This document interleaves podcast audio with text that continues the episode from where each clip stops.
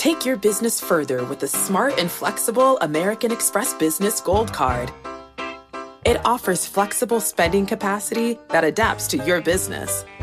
You can also earn up to $395 in annual statement credits on eligible purchases at select business merchants.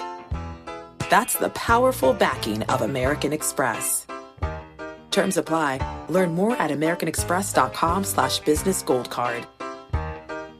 This podcast is sponsored by Cloud Optimizer. As a business owner or IT manager, are your cloud investment costs going up and you don't know why? It's time for Cloud Optimizer.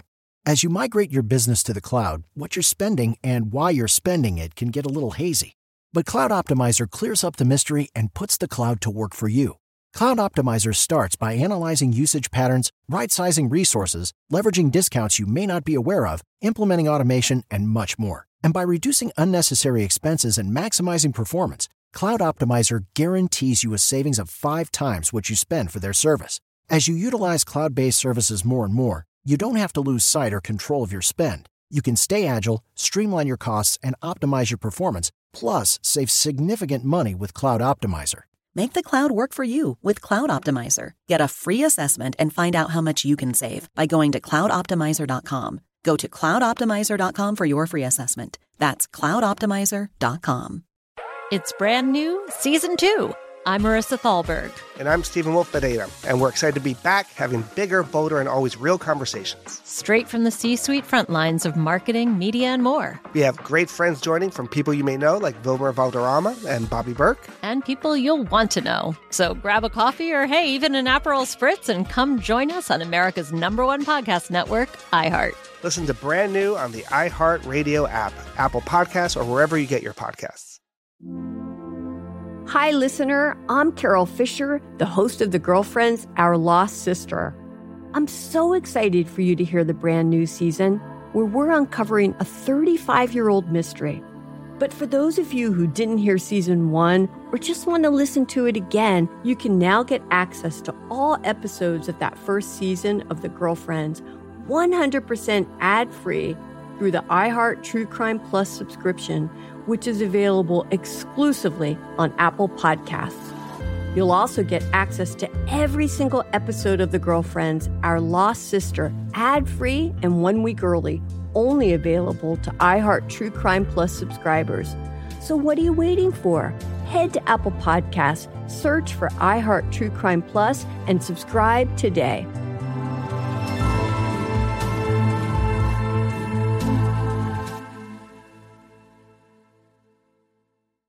Every week on Talk Easy with Sam Fragoso, I invite an artist, writer, or politician to come to the table and speak from the heart in ways you probably haven't heard from them before. Some of my favorites are with Tom Hanks, Questlove, and Cate Blanchett. In recent weeks, I talked to actor Dan Levy, director Ava DuVernay, and the editor of The New Yorker, David Remnick. You can listen to Talk Easy on the iHeartRadio app, Apple Podcasts, or wherever you get your podcasts. Sometimes people throw out lucky because it helps them justify why they haven't made the move that you've made. You know, there were certain things like all that time that I was dribbling a ball and going out there and doing all that work, and then that led to the NFL. And those things didn't happen by accident. Luck is like if I turned a corner and, and found a briefcase of a billion dollars. That's lucky. That's lucky. That's lucky. That's lucky. What if I told you there was more to the story behind game changing events? Get ready for my new podcast, That Moment with Daymond John. We'll jump into the personal stories of some of the most influential people on the planet, from business moguls and celebrities to athletes and artists. Akbar, welcome, man. Thank you for thank you so much for taking the time. Absolutely. I'm glad, man. I'm glad to be sit, just sitting here chopping it up with you. Man, we're gonna have fun. Listen, we, I had I had a great time with you on Family Feud. Uh, by the way, I won. uh, we won, I guess. you go. You just go. Go ahead and just throw that out there, huh? no, no, I, I just got I just got to throw it right out there. Um, and uh, and um, you know, um, the talk always gives me love. And the last time I was there, we were talking about uh, financial intelligence for children and my book, and you guys have always given me love. So it is it is truly an honor to always see you. Um, I've I've always been a fan of your stuff. Um, and and actually I've always been a fan of you publicly in the sense of um your ability to pivot and and all those things because I, I'm I'm really not a huge huge sports fan, so I really didn't know of you at that time. Um, but but since then I've been a fan. So, that. uh, oddly enough, you know, when you were on as a competitor on um on what was the show Expedition? Expedition Um, Impossible. no, yeah, that that was actually uh done by Mark yes, Burnett. it was. Did you see Mark on that set at I all? did. I saw Mark the very first day. We flew into uh, the Kingdom of Morocco, and it was just kind of like, Mm. what is this going to be? Actually, I saw him. Well, yeah, I saw him during my the little audition, and then I saw him again the very first day, and he just kind of laid it out almost like a coach. Like this is what you're going up against. You're going to be in the you know in the desert and all different types of terrains for five weeks, and he's just kind of giving this whole thing. And if you don't think you can make it, you can. I mean, I was like, yo, man, this is. It kind of felt like I was back in training camp, and um, and that was it. That was the. I, think that was the last time. I no, actually, I saw him one other time. He flew in a helicopter in some remote part of Morocco, and then that was the only time I ever saw him. Interesting. So, so Mark Burnett, obviously, uh, amazing, one of the most well-known producers in the world. Um, you know, he's done Apprentice, Contender, Survivor, that show, and of course Shark Tank.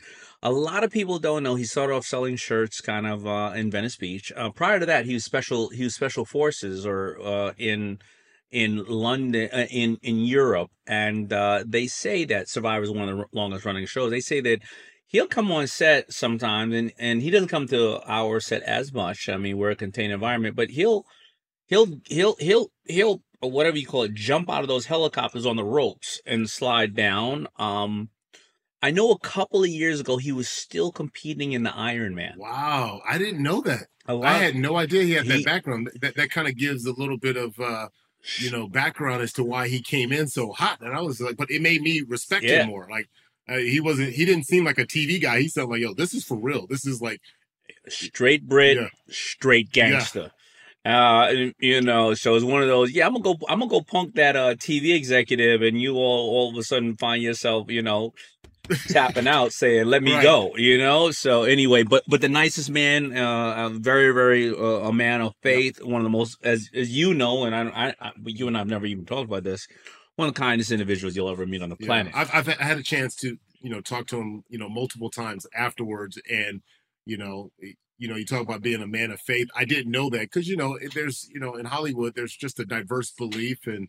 You know, to even say that Yeah. you're a man of faith, sometimes can people can look at you in, a, in an awkward way or in a weird way, and so hmm so we were able to share that. But I was surprised that even remembered me because there was a bunch of competitors there.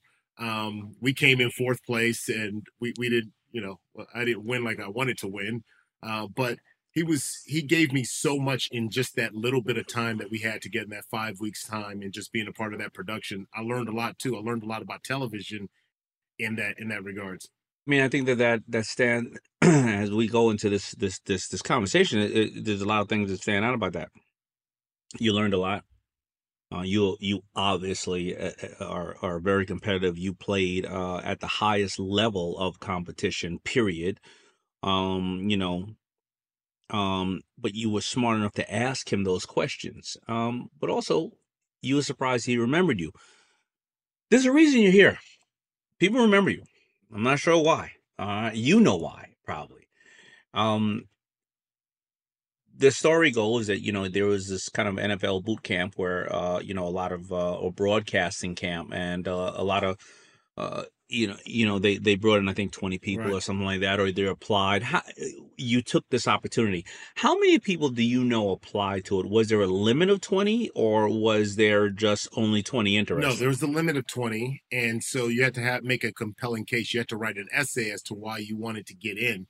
And so I just took that time to write it. I don't know how many guys during their off season wants to write an essay to get into to broadcasting. But you know, the truth is, Daymond, like I I kind of saw after my third year, I knew things weren't working out the way I thought in my mind. I thought that and believed that I was going to play in the NFL for 10 years and uh, you know, I was going Mhm. to be all everything and whatever and especially Yeah. too because my brother played before me and had a tremendous Mhm. amount of success. And I just thought I'm next in line. Well, it didn't work. It Right. didn't work that way. We are two different beings, two two different types of athletes. And so I started to really then start to think about, okay, I'm going to keep going as hard as I can because I want to get to that 10 years, but I'm also going to start seeing other opportunities. And when that opportunity came, I made sure, like, I think it was due, you know, whatever day it was due, I had my essay in the next day because I wanted to make sure I got my Mm. name to the top of the line because I knew that there might be big name guys who they would go, oh, of course we would want this big name athlete in our broadcast boot camp. Sure enough, I got the acceptance letter, and uh, that was the start of my of my broadcast journey. Well, let, let's let's talk about that moment when you decided to do that because um, the athletes, uh, many of them that I have spoken to in general, uh, you know, we all we all try to emulate what we see out there, and there's been some really great athletes who have paved the way. Forget sports and these amazing accomplishments they've had, but they've paved their way as being broadcasters or Magic Johnson and Dr. J, investors and various other things like that. And I thought from when I speak to athletes, a lot of them are like, they that's a natural progression. Yeah, I'm gonna be a I'm gonna be a sportscaster. I, I, a broadcaster. I, I hear that Yeah. all the time. Um, and maybe they think it's because of their name, and maybe they think that that's a natural progression. But what I mean, how many, how many, how many athletes, how many, how many players are on one one NFL team at yeah, any there are time? 53. There are 53 guys on a roster. Um, you know, Okay. an NFL roster. You multiply that by 32, whatever the math that is. I think there's close to what 1,600 guys in the NFL. Um, and every given year, there's about 300 plus athletes that come in through the draft system. Um, so that means for all the young rookies that are coming in, somebody's going out. So you have that kind of Mm. that cycle that makes the NFL what the NFL is. It's a young man's game, and so you do know that you know very few will get that opportunity to play the ten years that I was dreaming for. Average career is two and a half years. I'm throwing all that numbers, those numbers out because you realize it's a flooded market, and everybody wants to get in and try to to become this broadcaster um, because you it feels like the natural progression. It is because look, you've invested over 20 years of your life in playing a sport that you absolutely love. And then to be able to go back out there, because you haven't invested much time in doing anything else because this was the Mhm. dream. And so you say, okay, I've got this equity uh, in knowledge in sports. Let me take that and talk about it. Not everybody can talk about it. Not everybody can express themselves. Not everybody's made for television, right? There's a, a great combination that you have to have. Um, and you've seen this you know, where guys get kind of trapped, like, I just got to do this, I got to do this. And they think about nothing else, or they haven't invested in the the work that it takes to actually become a broadcaster. And there's a process. It's not just I'm here, I've arrived, because there are a lot of big name guys who we grew up loving in sports that aren't on television, and that and that's for a reason. And not because they're bad people, but A, it's not for them, or B, it's just not a skill set that they that they have.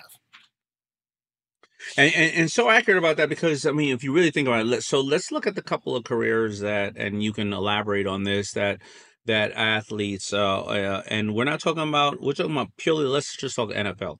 I think there's a couple of different areas, right? There's I want to either uh, be a coach or front office, uh, broadcaster, various other things. But if you broke down the 1600 uh, on average per year, there's athletes. Well, times ten, that's 16,000 people. Now, even if you're a broadcaster, right, it doesn't mean that somebody else from another genre, Stephen A. Smith or somebody else like that, is not going to still take your That's job. right.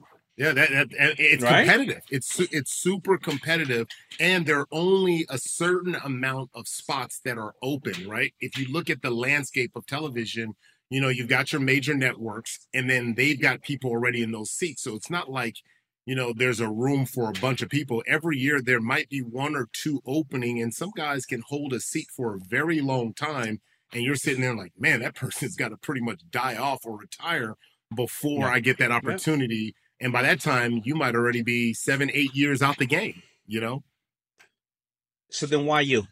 That's that's the question, right? Because when it when it happened and they had that opportunity, was it more like I'm really going to do this, or you know what? Let me just throw my hat in, in, in the ring because this is one of the potential angles or or, or directions I'm going to go. Why you and why did you do it at that That's moment? a great, great, great, great question, and I, I'm going to open up about a lot of the insecurities that I had. So, you know, I told you that I wasn't a big name guy. You Google me, you look it up. My stats were not impressive.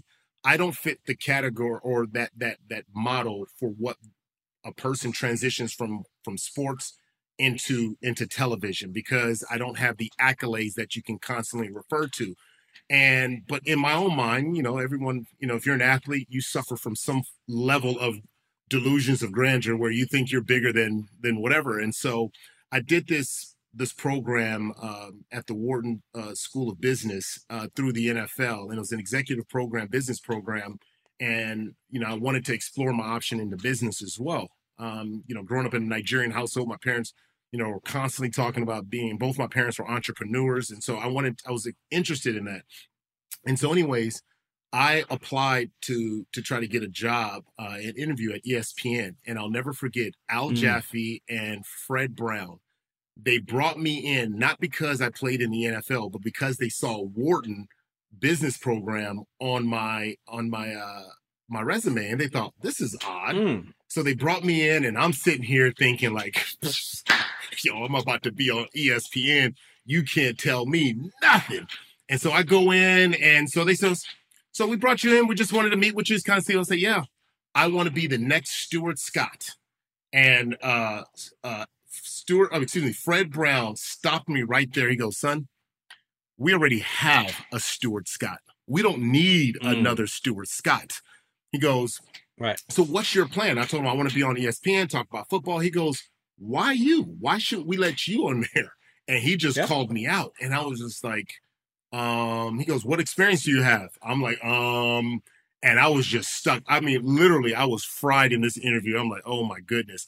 And he brought Al Jaffe in, who's at uh, Big Head Hot Show at uh, ESPN, and they sat me down and just said, look, you need to go out there and get reps. You can't just walk in here thinking because you played in the NFL that somebody's just going to give you an opportunity. We really only brought you in because we saw Wharton and wanted to see what you were about. And they gave me a tour and told me to go, but not in a bad way. It was like, hey, we'll show you around, showed me the satellite, showed me all the different studios, and walked me out. And as soon as I got back on that plane, I devised a plan. I go, okay, be real with yourself. You didn't have a big name in the league. How can you get in? And so what I did was I went back to my home, my hometown, not my hometown, but the place where I went to school, San Diego. I had a year with the Chargers. I was a standout at San Diego State. And I said, this is where people know me here. Let me take the time to Mhm. develop locally. I developed locally at the local stations. I did that for free for two years. I knocked on the door at NBC For free. Hold on. uh, For, for free. free. I knocked on the door and I went and talked to the general manager at the local NBC and I said, Hey, can I do the post game show for the Chargers and the Aztecs? And I'll do it for free. Hired me on the spot. On the spot. Well, it wasn't higher because it was yeah, it was free. free. Yeah, yeah, right, right. That- that- that's true. That's true. I got you all day. I got you all day. You want to hang out with me for free? So I, I did it. I, I did that, and I knew that that was the only way that I was going to jump the line to get an opportunity because I didn't think anyone else would compete with that. And so that's what got All me in. So so you know and, and that's the whole purpose of that moment right? To freeze and and and and not to brush over this extremely extremely powerful things you've said here. And i want to make it very clear because everybody here listening whoever you are they want to pivot. I know actors want to be athletes athletes want to be actors singers want to be dancers and dancers want to be singers. I mean this is just it's a natural progression especially if you are an a-type personality you are always looking for a challenge. However, very important. People don't usually do exactly what you do, which is two things. Number one, hack yourself. Ask yourself the tough question: Why the hell am I going to be in this room? Because they ask you something. We we are. What do you have for us? We already have a what's the name. Yeah. And I even noticed that with the president of my company, Ted, right? Um, you know, I'll I'll have friends come up and say, Hey man, I got this business idea for Daymond and, and I'll be like, Yo, make sure you talk to my man and whatever the case is, and he'll ask them questions and they get insulted. Yo, come on, Daymond's my man. Yeah. And you know what he says? Um, he goes, you know, Daymond's your your friend, and true. I'm only asking you questions that somebody else is going to ask you, and if they don't ask you, they're already thinking it. Wow. So, do you want me to ask you in person, or do you want Daymond and I have this conversation behind your back? Wow. And then they have to sit back and say, damn. You know, we have this thing of when we have to justify ourselves. Yes, I understand that that could be, uh, if you have to justify yourself instead of in for the wrong reasons. Well, I'm not talking about that. When you have to justify why you are qualified as a man, woman, whatever the case is, right? Man, woman, whatever the case is. But when you have to justify the value that you offer to somebody, those people had a network that they have to be able to to to be able to consistently put out information. They have very skilled people there. You right now at the moment, nobody knew Right. you. Why is your opinion was it whether it's your voice or your unique way of delivering it or your homework, why is there a value? A lot of us don't want to ask the tough question of why me? Why this and why now? Yeah, and the, the other part to Now- that too is the sacrifice. There's a sacrifice element too, and Are you ready to rock? Yeah. And that's the next one because you know when you decide me listen, whether nobody nobody knew you or not, you're still you were still and you are now, but you were still a star. You were still somebody who went from team to team, somebody who played at the highest level, and the NFL was behind you, right? So I know people who think they're just a star in the hood because, you know, whatever the reason, right? Because they used to, because they were known as the one who wore the freshest sneakers in high Right. school and they refused to work in a grocery store and bag groceries, Right. right? What made you decide to say, yo, I do this for free? Because, you know, um, my, my buddy Jay will say ego means edging God out, right? Because you don't want to accept uh, certain things, right? Um, and you, you know, your ego could have been, yo, that's Akbar, man. I heard, even though nobody knows you're doing it for free, some people's ego is so big that they like, man, I know that I know the head of that uh t- uh the local TV station probably like this to everybody. "Psst, Yeah, you know, Akbar, Mr. Superstar, he over here working for free. He begged me for a job. And that could have held you back from even this chance that this chance wasn't a guarantee. It was just a chance. Because they could have cut your ass just like in football the first Right. week. What made you put that ego aside in the town that you are already known? You were definitely a superstar in the town you went to. What made you put that ego aside? I wanted it badly, uh, honestly, because I like there was something. You know, when you gravitate, you want something like a little kid in a candy store who wants something so bad. Heck, he's even willing to steal it because he wants it badly, and he knows it's wrong, right? I wanted it badly, and so for me, there was no pride really in it or ego in it. It was just I was hyper focused on it. And some people may say, well, you know, it's easy because you had money, you could work for free. Well, yes, I did play in the NFL, but I didn't make that kind of money that I could sacrifice Right. not working for two years, right? I mean, Who laughed at you? Who laughed at you down there? Who who Oh. because you know you being some who you are, right? It's kind of like, oh, huh, you're returning home. Some people could have said that. Some people could have said, "What the hell are you doing? You were fortunate enough for, to get where you were." By the way, your brother's much better than you. So you I got that a lot. So you're gonna. Oh, oh, I'm gonna tell you to you right now. I don't even know your brother, but I'm gonna tell you you suck. Just to, just just to throw that at you. You suck. So so what you doing? Like who laughed at you? How many laughed at you? And even if they did, it's fine, right? Even if it was one. How, how did you you say I don't I don't care, man. I there's a bigger goal right now. You know, I'm sure there were people laughing at me, but to be honest with you, I don't know who laughed because I wasn't paying attention on uh, to them. I really didn't pay attention to them because it was just I was being surgical with it. I was just going from one Right. show after the next, trying to get better. And it's it's funny because Daymond, I would wait literally, and sometimes a couple of hours after the show for them to give me my tape. And at the time, it was tape. I was like, Mm. I need my tape because Yeah. oh yeah, we'll get it to you. Mhm. I would sit there and just be messing around, talking to everybody until I got my tape because I knew that's what I needed. I needed to be able to compile enough tape and then go back and Mm. watch myself. And uh, and I saw the progression too. So there was nothing on the peripheral that mattered outside of what I was doing. And I didn't have a lot of distractions. I was a single man. I didn't have anything going on. So I could just focus in on that. uh, and develop that. And after two years, you know, I got the next bump. And I remember wa- walking, um, meeting Michael Wilbon, who's uh, on Pardon the Interruption at ESPN. I met him and his wife at an ESPYS event. And he told me after I put in my two years, and I'm thinking, all right, I put in my two years for free. And he says, it will take you about five years before you hit your stride in this business. Are you willing to wait that long? And his wife gave him a slap on the shoulder, like, baby, why would you tell him that? Why would you say that to him and break that kid's heart like that? I still remember we're in the back room and I had just met Mike Tyson. My eyes were like wide open. And then I saw Michael Wilbon and he told me that. And I was like, dang, I got three more years to go before, before I hit my stride. And as God is my witness, almost to the mark of five years, three years later, that's when I got Ninja Warrior.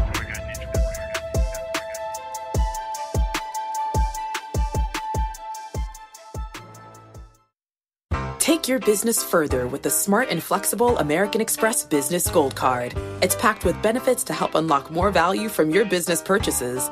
That's the powerful backing of American Express. Learn more at americanexpress.com slash business gold card. This podcast is sponsored by Cloud Optimizer. As a business owner or IT manager, are your cloud investment costs going up and you don't know why? It's time for Cloud Optimizer. As you migrate your business to the cloud, what you're spending and why you're spending it can get a little hazy. But Cloud Optimizer clears up the mystery and puts the cloud to work for you.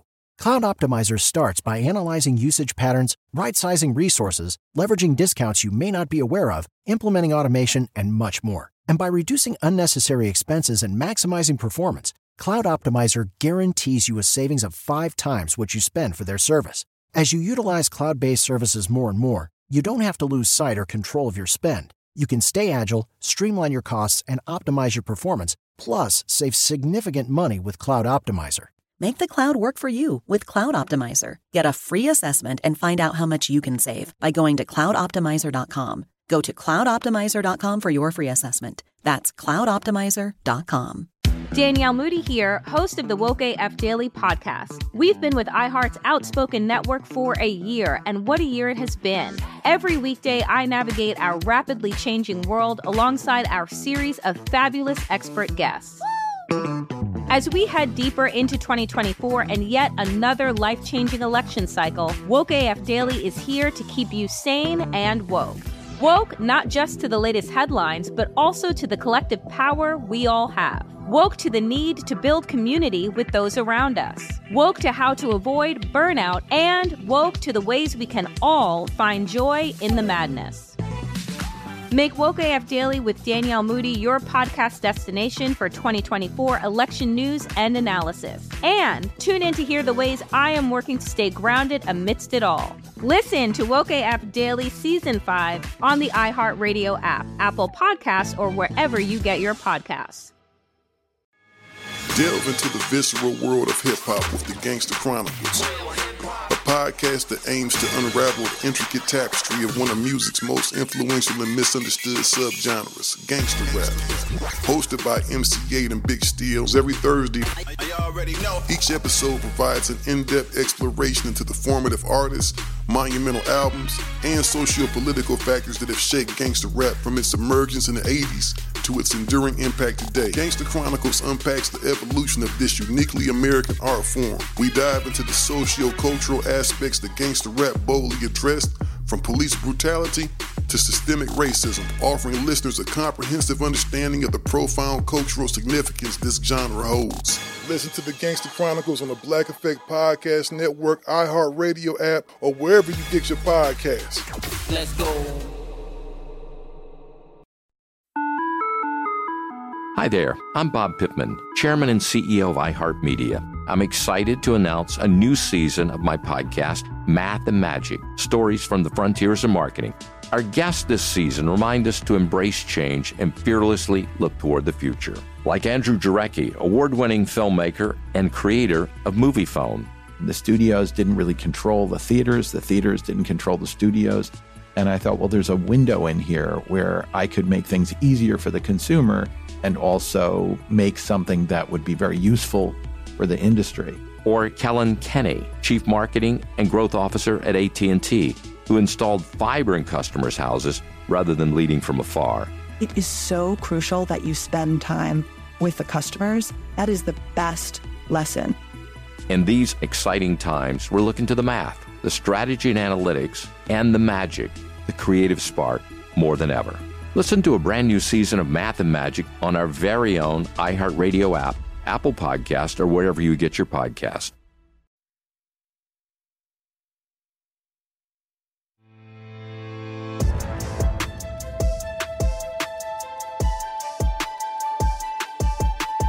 That's when I got Ninja Warrior. Yeah, it, it, it, it, and, and and that's where that's where you start to see and that and that's what happens you sort out the people that don't have the endurance and that same in business right i think I think business is about five or six years. It used to be eight, but with the advent of all the the way that things are, yeah, the way that things are moving really fast, it takes about five years to really about six to hit your stride. You know, you know, you're starting year one, year two, year three, you hope to be in business. Year four, you're starting to correct the business, and year five and six, you're starting to grow the business, and then you're starting to say, okay, we we got this.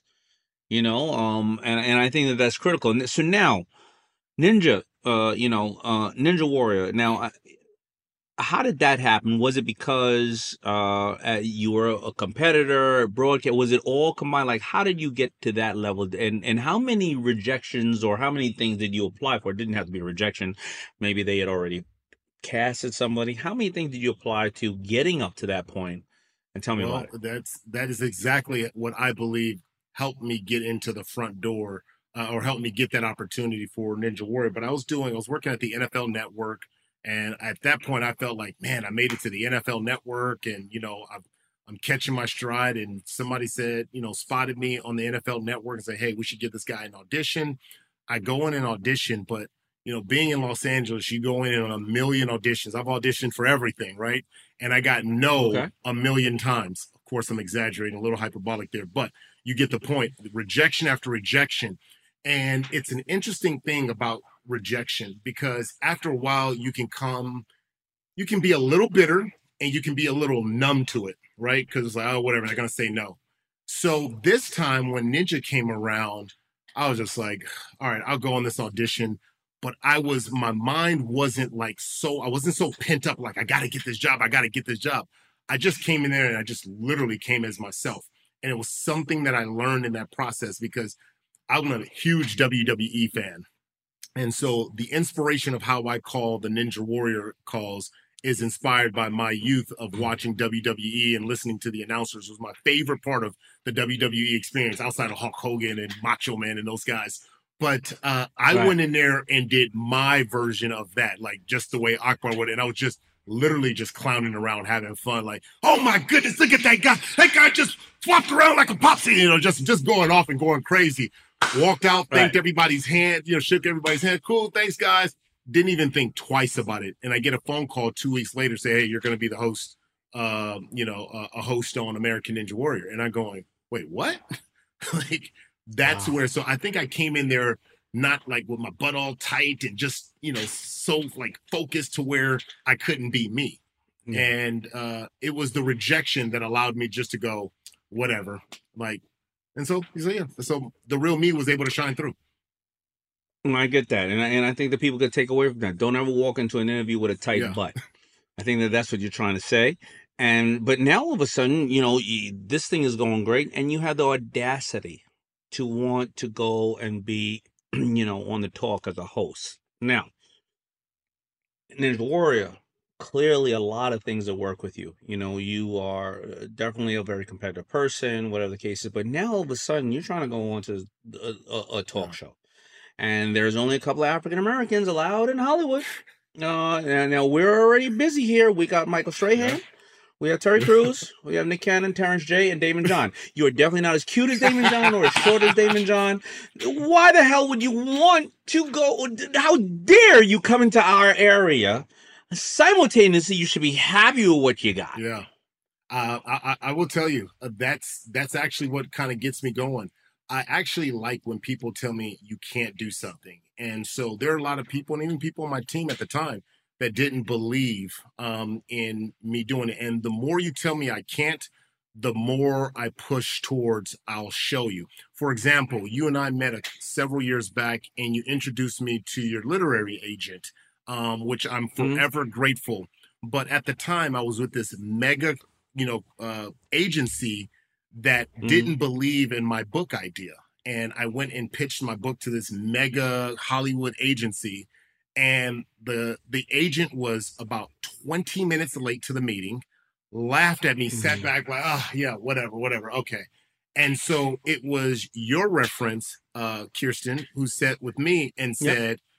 We love this idea. We love it. And Right. turned around and the book came to life. And it was a pretty sweet deal for me. And it was like, oh my goodness. Like, but it was that, like, just because one person doesn't believe in you doesn't mean that that's it. And no matter how big the name or how big the title, and this was a big Hollywood agency, I was like, so what? And so I Right. pushed through that. And so I wanted to be able to make that that pivot because to me it was it was A, I had a story to tell. B, um, you know, there was a lot that goes into it. It was a new skill set for me. So just like, you know, transitioning into the talk, it was a new skill set, something that I grew up watching, you know, on ABC at 3 p.m., Oprah Winfrey growing up. You know, I was like, I would love to do this. And when that opportunity came around, I went towards it. When everybody says, no, stay in this lane. And so I've had the, the thought and the vision that I didn't want to just be the guy who was a former athlete. You, you mentioned, you know, mm-hmm. Terry Crews. Terry Crews, I think, has done a phenomenal job. Michael Strahan, who I consider a Yes. friend and mentor, who've like transitioned out of sports and not necessarily just being Yes. defined as just a one-dimensional person. And I think that's that's the society we live in, right? You do have to be, Yeah. you have to have, you know, a, a, a, multitude of things that you're able to do. And so um, that's an area that I felt like I had a lot to offer. I have a lot to say. I wanted to be able to join the conversation, uh, especially as I sat back and watched the conversation become so confrontational these days. It's just like you Bloods or you Crip. Like you know, I grew up in a in, in a Yeah. Crip neighborhood, and it was just like you you one or the other. What neighborhood do you live in? I'm like, how come we just can't have a conversation instead of this Yeah. all of this confrontation? And so that was my motivation. That was the genesis of I want to get into the talk show space because I want to be able to add a different element to it, which is conversation over confrontation. Well, well, let me ask you something about how eh, you know I love the fact that, and you're just like like I believe, just you know, you kiss another frog until they find value, until you find the right frog, or you go down the line. But the question becomes when you get turned down by the big agency, or not even turned down, they just was like, you're nothing. right. When you go to when you go to somebody else, do you go with what you currently got turned down with, or do you go in a room, look at the tape, and say, how do I reassess this delivery or my value proposition for the next frog I'm going to kiss? Because some people will say, "Mm, all right, well, I'm just taking this over here. Well, I'm just taking this over here. Well, I'm just taking this over here. And they don't, they're so caught up on what they want to accomplish where they're not thinking, how am I adjusting this for the next Yeah. person or people I'm going to talk Yeah, to? the hardest person to get to know is yourself. And that's because God has given us all of us denial. And so we can deny the things that are painful for us to to realize. And I think the greatest thing that ever happened to me in my life is a having both my parents in, you know, in the house, um, but having my father as a person who just kind of instilled discipline in me and then making sure we played sports. And it was making us play sports so we could a keep us out of the streets but the discipline that came behind it. And there's something when you play football there's this word accountability. And not only just having people keep you accountable but you have to keep yourself accountable as well. And so when this agency laughed at me of course it made me reassess my delivery for the next time i had a story to tell i had to be honest with the story that i was getting ready to tell and it made me reassess and redeliver i didn't shift it a lot but i shifted enough to make it to where you know my literary agent goes i love this story we can do something with this made mistakes, right? You know, we know that 65% of players uh, are bankrupt after leaving the league. Now, that could be for various reasons. That could be three years after leaving the league. That could be because they were not a big player and, um, you know, they did not make a lot of money as people perceived. They could have been a bench person or most likely they didn't have financial intelligence because our country doesn't give us financial intelligence in school and like you said for 20 years you're being taught and or you are being the best physical and uh, mental and competitive specimen you can you can't learn everything at the same time or they have the wrong people around them and they think that when they get to this level everybody else is supposed to handle it or maybe they're not taking advantage of the programs that the NFL and or the mentors that are in there uh, you know what do you think are a combination of the things that the young men and women in sports uh, uh, don't maybe don't take advantage of and they should yeah. re, they should consider more Absolutely. It's social equity, right? There's this social equity that every athlete, no matter how big uh, a name you are, right? Because that's kind of how we are judged. There's this system of, you know, you know, are you a bench guy? You're a main guy? How much you get paid? So on and so forth. But you all have social equity. So whenever I talk to young athletes, I tell them, I don't care if you're the 53rd guy on the roster and you're barely making the team. You can call any CEO and I bet you you'll get a meeting because like such and such player from the Seattle Seahawks or from the Las Vegas Raiders want to meet with me. Oh, this is Mm. interesting. I'll take this meeting. You're not just going Right. to get like, you know, scooted away. They'll take the meeting because you have Mm. social equity. So I tell guys while you're in the league and you have that platform, utilize your social equity, but they don't see the value in it because they see, you know, what kind of name brand clothes they can wear on their chest and their shoes and the Mhm. bags that they carry on the plane and all the other, you know, you know, crazy stuff that they put value in. But that's the real value because I'll tell you something, Daymond. The minute you leave, I'm going to call it two weeks after you're done out of the league. Maybe that's too much time, but I'll say two weeks. Nobody cares because they're off to sniff the next jock. I'm just being, I'm keeping it real. They're off to sniff the next jock and Mm. they don't care about you. And you were literally, and that's pretty yeah, colorful because it's it's weird because that's how I felt. It was just like, whoa, like the same access I had when I was playing, I don't have the same access when I'm not playing. Wait a second. Do you mean to tell me I'm not like you don't really care about me? You care about my status, you care about my, you know, my affiliation. Yeah. And I was like, Mhm. and and so many players go through this depression when they leave because they get a rude awakening. And I don't care how many M's you got behind your bank account, right? They're still the person that you have to deal with. And when you see people are off to the next big thing and the next new star and they're not responding to your phone calls the way they did just a month ago, you're like, it's it's mind blowing. And you start to, you know, try to tr- try to reorganize. And so I tell I tell guys, it's underutilized, it's undervalued. Like during the off season, I know that there's so much pressure. Like you got to get better, you got to get better.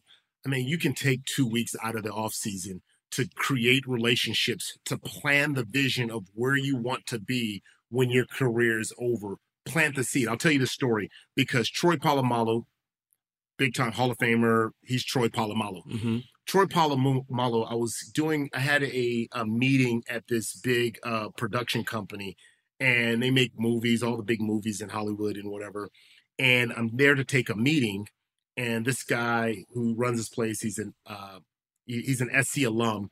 And so, anyways, they said take a seat, and he'll come and you know they'll co- come and get you. And as I'm backing up to turn and sit down a seat, I turn around. I was like, "Oh, shit. I said, Troy, what you doing here, man?" He goes, "Oh, I'm interning here." And this is in the middle of his career. Like this is, you know, towards the end of his Hmm. career, but in the middle. I'm like, "What are you doing here?" And you would, and he's just with a cup of coffee, just strolling through the thing, you know, doing his internship there. And I'm like, "This is, I mean, this is a guy who's not hurting for cash, who's not hurting for status or anything." But he's Mhm. out there saying and tell. I don't know what he, if he was testing it or if he was moving in that direction. But I thought, this is how it's done. This is exactly how it's done. But Mm. some guys just feel themselves so much like, you know, you get Nike and Adidas and Under Armour and everybody just coming at you. We want to, we want to be attached to you. We want to be attached to you. So you think that everybody owes you something, like everybody should come to you when you have the equity and the power and the influence to go and you have the ability to do the outreach. That is so powerful because, of course, me not knowing the business. I mean, so I've always said something very similar to one part of what you're saying, but I mean, you just really, brought it home. I always said, and this may not be the same in football, but I always, when I talk to basketball players, I always say, guys, you know, you got you got rows of people front the first three rows that are really wealthy. They're very connected. They have a lot of access to industries and various other things and they know you. They got they're season ticket holders. And i know that that's different from you guys because you're further away and i was like why aren't you talking to them saying and, and even college sports right? Hey can you give me advice or how can i be of service? and whatever the case is to get to know them because they don't need you. Um and to get to know them. But I think that you said something even way more powerful. You don't. They don't have to be the front line. You don't have to be right there. You can call somebody on the other side of the country because you have a level of interest in whatever their businesses well, are or whatever the let case is. Let me ask you: If the fifty-third man um, on a team, let's just say, I don't know, Cincinnati Bengals, and you yeah. get a call to you know either to you or your assistant and says, "Hey, such and such from the Cincinnati Bengals." Want to wants to meet with you. Um how do you respond to that? Honestly like on the spot how would you respond to that? I would say what does he want? He wants to learn how to um, start a business I would, say, I would say probably send him over to one of my guys um or let me ask my guys about him mm-hmm. but that is way different than somebody who may not be because if somebody who was not from the Cincinnati Bengals uh, 53rd player, I would say please go to Daymond at DaymondJohn.com. Please put in there uh, what your intent is, and if we have a level of interest or we feel that we can add support or value or give you resources, we'll send yeah. it to you. But it definitely wouldn't have been sent to one of my guys or yeah. girls because I can't do that all right. day. Um, so yeah, they would they would get to the point where, and if they do have something of value, they would get right yeah. to me immediately. The other people, most likely because I get a hundred of those calls a day, I would have to put them into a certain area where we can hopefully, you know, extract exactly where we can be of service. If not, I'll just be talking no, no, day. You're right. And your time is valuable. And you just said something that I forgot to add to that, which is I tell people to do the homework in figuring out what it is that they want. It's like the homie that says, Hey, yo, and I get this all the time. Yo, ah, man, hook me up with a job. And I'm going, okay, I know some people. Well, what is it that you want to do? I don't know. I'll do anything. I'm like, well, what's anything? You know what I mean? Because you're you're having me do your homework, and I say you haven't given me homework. But if you tell me, hey, I want to be a producer, I'm really good at producing. I can get you right to that person that you need. But if you're wanting me to do the homework, so yeah, before that person, the 53rd man, comes to Daymond John, if he knows exactly what he want and he's done the homework to get himself to the level where he can grab your attention, then I think it's there highly likelihood that you get the CEO or whoever it is because they go, oh, this isn't just a player who wants to take my time. This is a person who actually has done the homework to get it to a certain level to get my to, to get the meeting. Man, it is spot on. You're going back to us saying, ask yourself the tough question: What the hell do you add value? Because I get that. You know, how I mean, I get hooked me up with a job, and I go, so you just think jobs are laying around here? And if they were laying around here, they're not filled. Right. It's almost like me coming up to you and saying, Hey man, sell me something. Well, what do you want? You want something to eat? You want a vacation? You want something to what? Sell me something. Wow. What? Wow. You know? And, and and and so I think that's a very very powerful powerful point what you're making about that. But then I think there's something else that I never realized. You're right why the hell would you call unless it is a Michael Jordan, a Muhammad Ali, or anybody like that? But once you're right outside the league, why would anybody want to pick up your phone call two weeks after? And and and do people just feel that no matter what, I'm going to be so good that everybody's going to pick yes. up my phone forever yes. because they get high with the with the calls that are happening yep, today? Yep, that's it.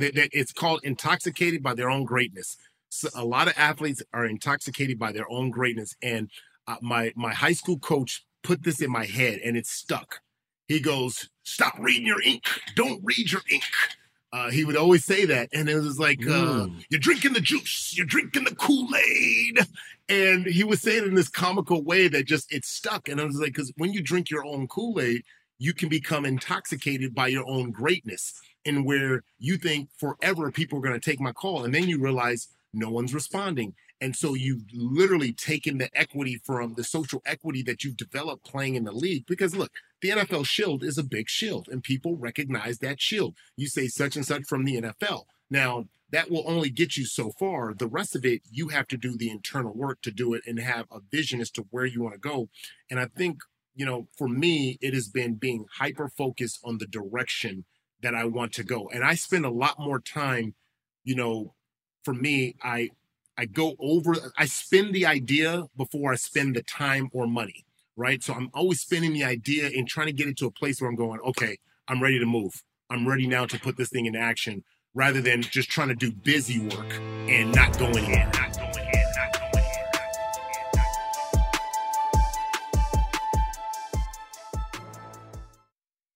Take your business further with the smart and flexible American Express Business Gold Card. It's packed with benefits to help unlock more value from your business purchases. That's the powerful backing of American Express. Learn more at americanexpress.com slash business gold card. This podcast is sponsored by Cloud Optimizer. As a business owner or IT manager, are your cloud investment costs going up and you don't know why? It's time for Cloud Optimizer. As you migrate your business to the cloud, what you're spending and why you're spending it can get a little hazy. But Cloud Optimizer clears up the mystery and puts the cloud to work for you. Cloud Optimizer starts by analyzing usage patterns, right sizing resources, leveraging discounts you may not be aware of, implementing automation, and much more. And by reducing unnecessary expenses and maximizing performance, Cloud Optimizer guarantees you a savings of five times what you spend for their service. As you utilize cloud based services more and more, you don't have to lose sight or control of your spend. You can stay agile, streamline your costs, and optimize your performance, plus save significant money with Cloud Optimizer. Make the cloud work for you with Cloud Optimizer. Get a free assessment and find out how much you can save by going to cloudoptimizer.com. Go to cloudoptimizer.com for your free assessment. That's cloudoptimizer.com. Danielle Moody here, host of the Woke AF Daily podcast. We've been with iHeart's Outspoken Network for a year, and what a year it has been. Every weekday, I navigate our rapidly changing world alongside our series of fabulous expert guests. As we head deeper into 2024 and yet another life changing election cycle, Woke AF Daily is here to keep you sane and woke. Woke not just to the latest headlines, but also to the collective power we all have. Woke to the need to build community with those around us. Woke to how to avoid burnout, and woke to the ways we can all find joy in the madness. Make Woke AF Daily with Danielle Moody your podcast destination for 2024 election news and analysis. And tune in to hear the ways I am working to stay grounded amidst it all. Listen to Woke AF Daily Season 5 on the iHeartRadio app, Apple Podcasts, or wherever you get your podcasts. Delve into the visceral world of hip hop with the Gangster Chronicles podcast that aims to unravel the intricate tapestry of one of music's most influential and misunderstood subgenres, gangster rap. Hosted by MC Eiht and Big Steels every Thursday. Each episode provides an in-depth exploration into the formative artists, monumental albums, and socio-political factors that have shaped gangster rap from its emergence in the 80s to its enduring impact today. Gangster Chronicles unpacks the evolution of this uniquely American art form. We dive into the socio-cultural aspects that gangster rap boldly addressed, from police brutality to systemic racism, offering listeners a comprehensive understanding of the profound cultural significance this genre holds. Listen to the Gangster Chronicles on the Black Effect Podcast Network, iHeartRadio app, or wherever you get your podcasts. Let's go. Hi there, I'm Bob Pittman, Chairman and CEO of iHeartMedia. I'm excited to announce a new season of my podcast, Math and Magic Stories from the Frontiers of Marketing. Our guests this season remind us to embrace change and fearlessly look toward the future. Like Andrew Jarecki, award winning filmmaker and creator of Moviefone. The studios didn't really control the theaters, the theaters didn't control the studios. And I thought, well, there's a window in here where I could make things easier for the consumer and also make something that would be very useful for the industry. Or Kellyn Kenny, Chief Marketing and Growth Officer at AT&T, who installed fiber in customers' houses rather than leading from afar.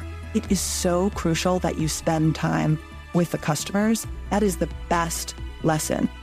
In these exciting times, we're looking to the math, the strategy and analytics, and the magic, the creative spark, more than ever.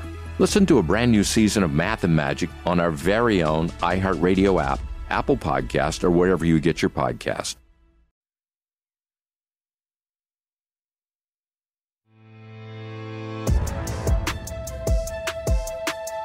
You know, people think that people think that what we're talking about is purely NFL based. It's not because it's it's it's you know two weeks after you leave a certain job or you leave a community. But also, we're not we're past the two weeks before you leave the NFL. You know, we're in today. We're in the we're in the era today when you're one tweet away from the crack house, even if you were in still in the NFL and they're going to stop calling you, right? Because we literally can endanger ourselves. So the question that I have there is how many of the relationships that you had seeded some level of interest, whether it's ESPN, whether you're a Ninja Warrior and you're talking to other producers that sooner or later would pay off later on, uh, you know, with the talk, how many of those relationships did you seed that ended up paying off in one way or another, two, five, ten years down the road because you took the time and it could even be a fan that was like, I'm just a great fan. And you're like, you know what? Hey, how can I help you? And then later on, you find out this is the son or mother or father or wife or husband of,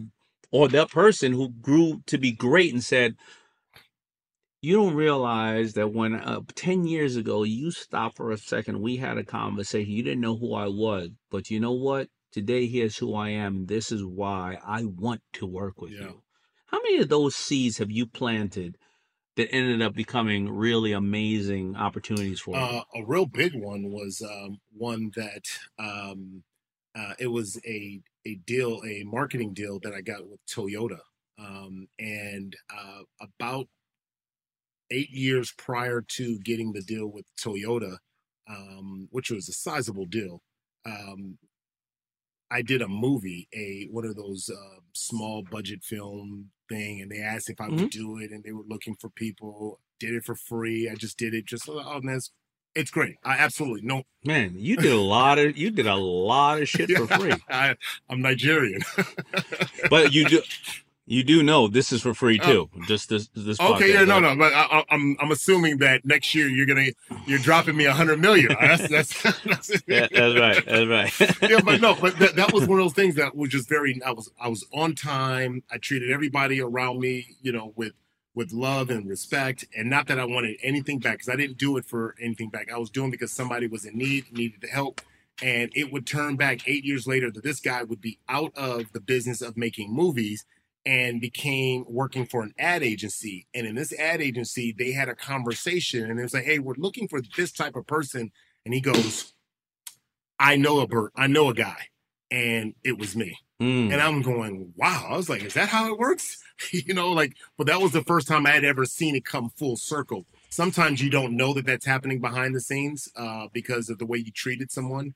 Um, and yeah. for me, that one, I just so happened to know because my wife actually got a call from his wife and saying, "Hey, congratulations!" Before my team even found out, um, she's like, "Congratulate!" Oh, she and my wife broke it to me before anybody from my team ever got it to me, and I was like, "What?"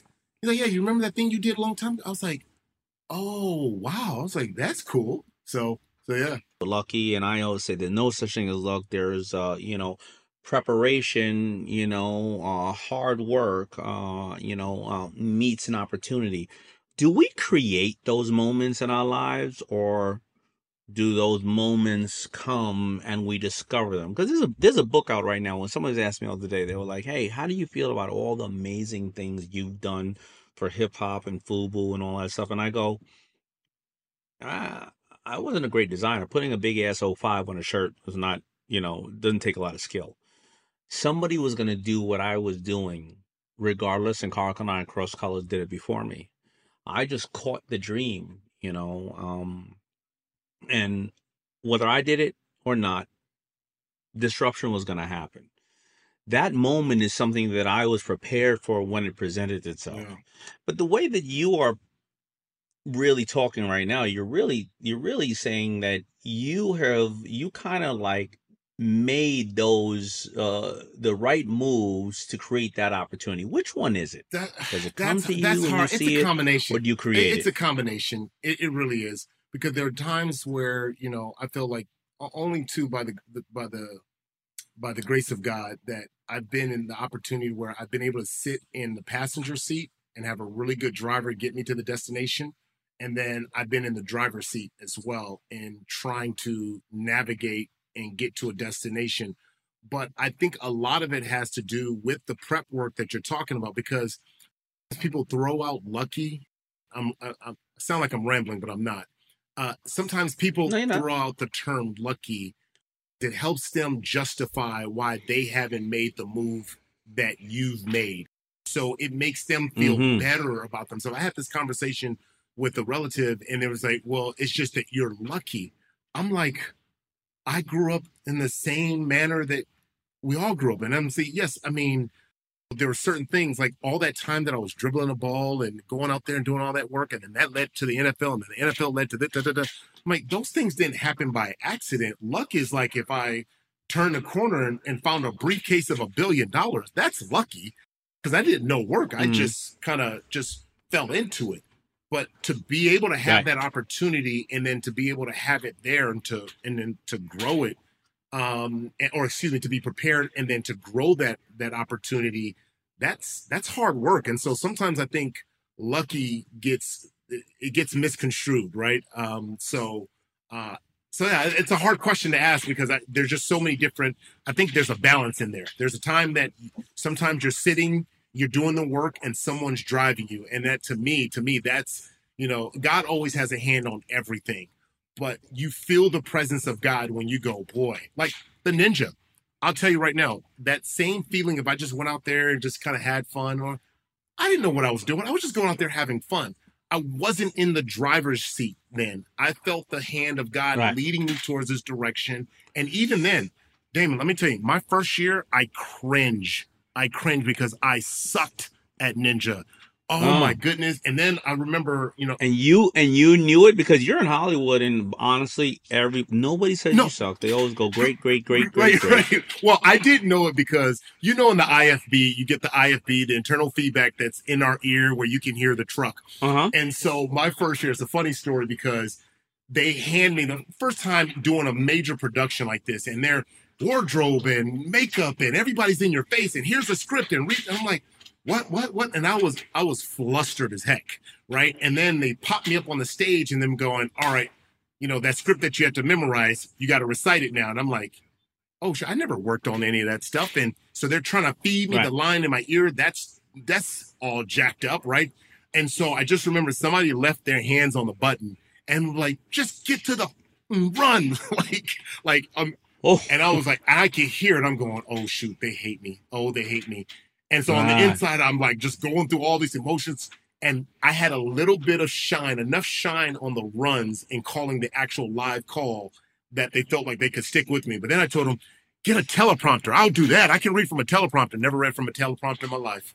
And I just, I mean, literally just crashed. I felt like a, a second grade dummy that couldn't read anything. I couldn't read, I couldn't read the word the. I was just stumbling all over the place, right?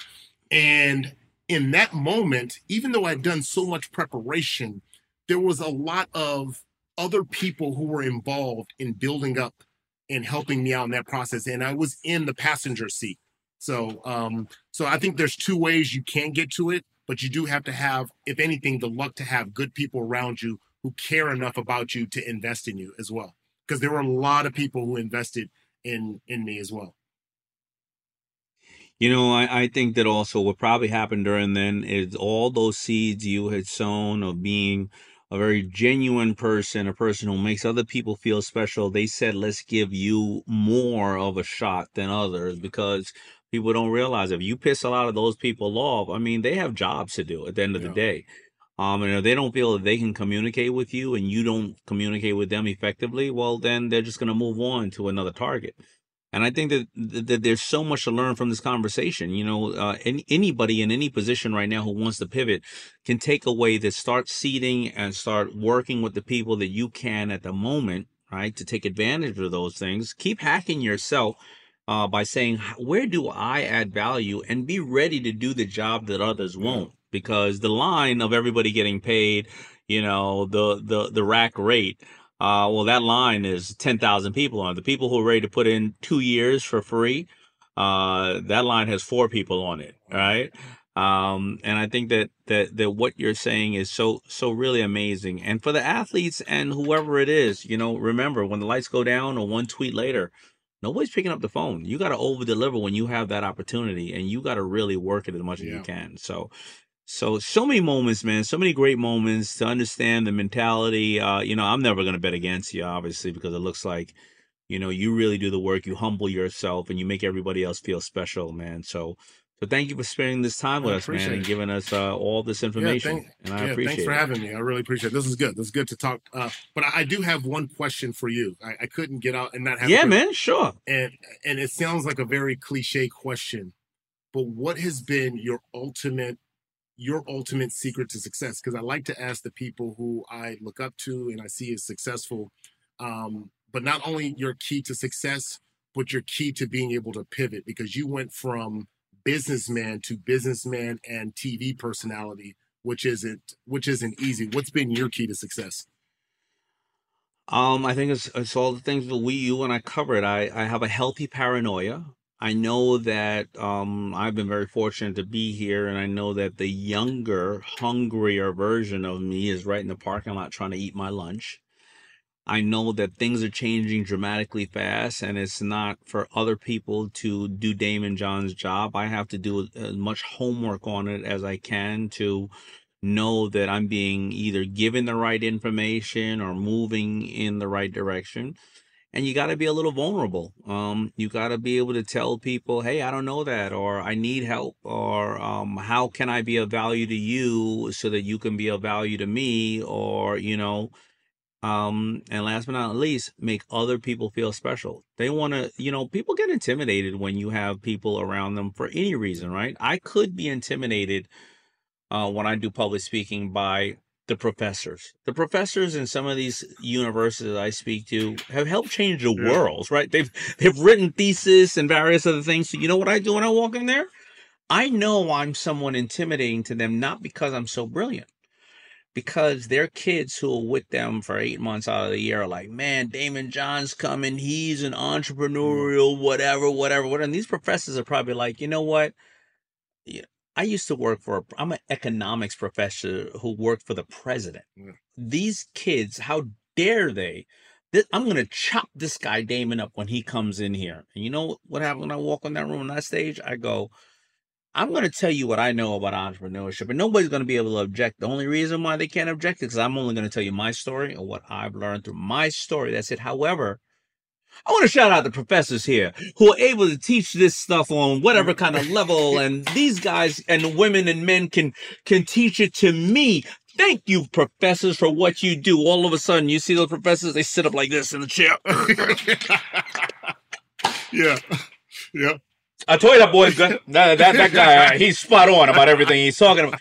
You, you make them feel special, man. Make them just feel spe- Everybody wants to feel special. And if you don't even know the person, you know how you make them feel special? No matter what they're wearing, they dressed up that day. To- uh, hopefully, right? Beautiful dress. Wow, you look so elegant. Wow, you look so classy. Wow. Just make 'em- It takes a second to make that comment. The first time I met President Obama, uh, he wasn't the president at the moment. Uh, he wasn't the president yet, right? And he said to me, I tell people all the time, he goes, Daymond John, the greatest entrepreneur of our time. And I'm like, I, I tell people, I'm looking around for Henry Ford.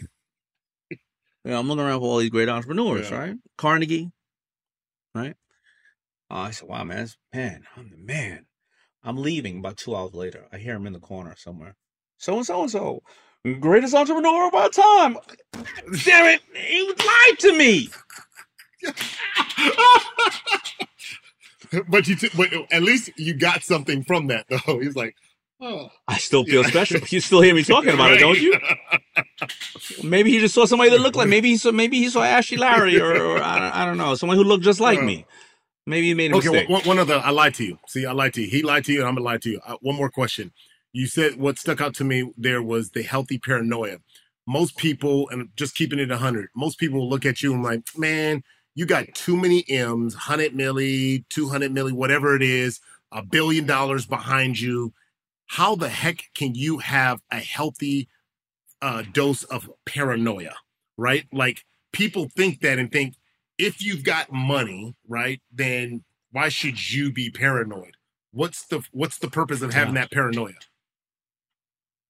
Well, because paranoia doesn't necessarily equate to money. Because the paranoia to me, after facing cancer in 2017, is I may not be here anymore on the planet. The paranoia to me is that um, with the money and all the access and the resources I have, well, I see my little girl every day and, and be able to protect her enough and, and, and raise her to instill the values of, how you just said, your dad and your mom right? Because will my will my desire to serve the public or invest in other companies uh, take over the time and the energy when I blink my eye and this little girl doesn't necessarily understand the value or see a mother and father loving each other in a kind way and know how to grow up and be a a a, a productive human being for our society or um you know, uh, any other kind of paranoias that could happen when you look and close your eyes and say, who do I want to be in 10, 20, 30, 40 years? Or how do, how do I want my family or, or the world to recognize or remember me as? So, um, money is a hundred percent, um, you know, a motivator, uh, in life in general um, because you need it for resources, you need it for various other things. But the healthy paranoia can become, you know, what what what? I, lo- I lost three friends this year to to on uh, on uh, to things like cancer.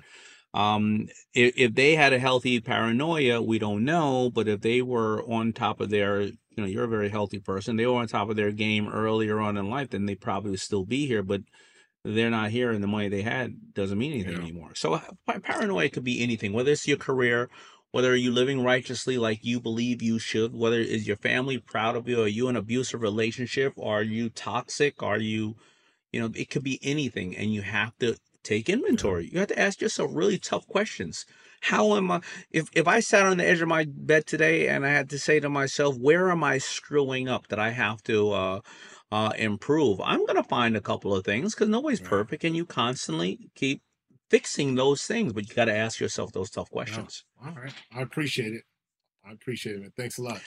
All right, man. Well, thank you as always, man. And I love seeing you on TV, man. And uh, you, you, you really represent uh, so many different aspects of people who can pivot or uh, or just raw talent and talent that is worked on, and uh, just somebody who is always about communicating really fun and, and great things, and not about conflict, which I love. Thanks. Thanks so much. Thanks so much.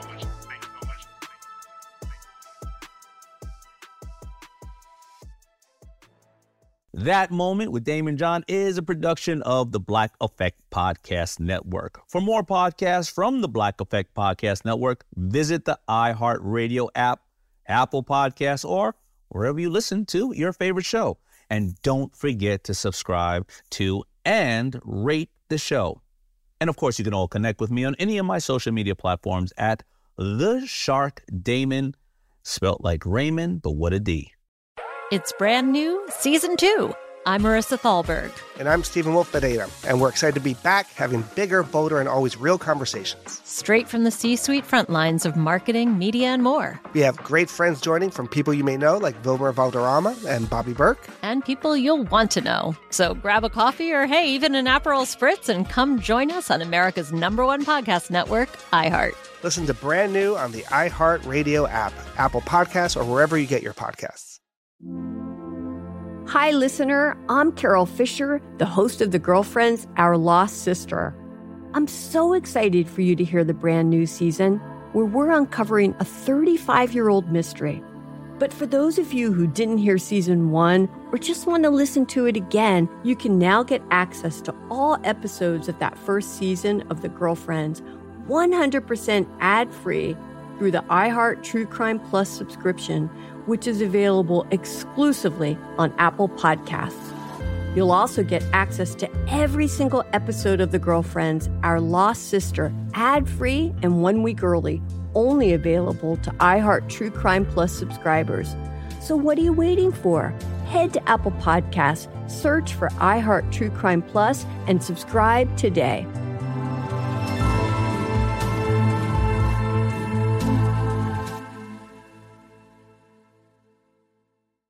Every week on Talk Easy with Sam Fragoso, I invite an artist, writer, or politician to come to the table and speak from the heart in ways you probably haven't heard from them before.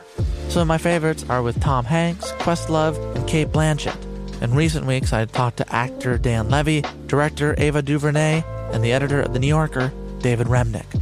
You can listen to Talk Easy on the iHeartRadio app, Apple Podcasts, or wherever you get your podcasts. Hey fam, I'm Simone Boyce. I'm Danielle Robay. And we're the hosts of The Bright Side, the podcast from Hello Sunshine that's guaranteed to light up your day.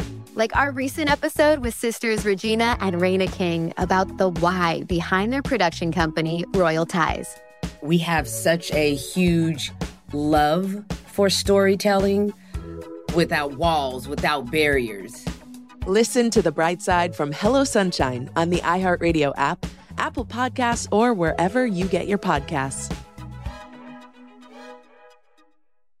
Hey, I'm Jay Shetty, and I'm the host of On Purpose. This week, I talked to Tiffany Haddish in a hilarious, deep, thoughtful interview where we dive into family trauma, grief, sobriety, love, and dating. I got a big heart, and I'm very forgiving, but like, don't abuse it. It's been abused enough. Listen to On Purpose with Jay Shetty on the iHeartRadio app, Apple Podcast, or wherever you get your podcasts.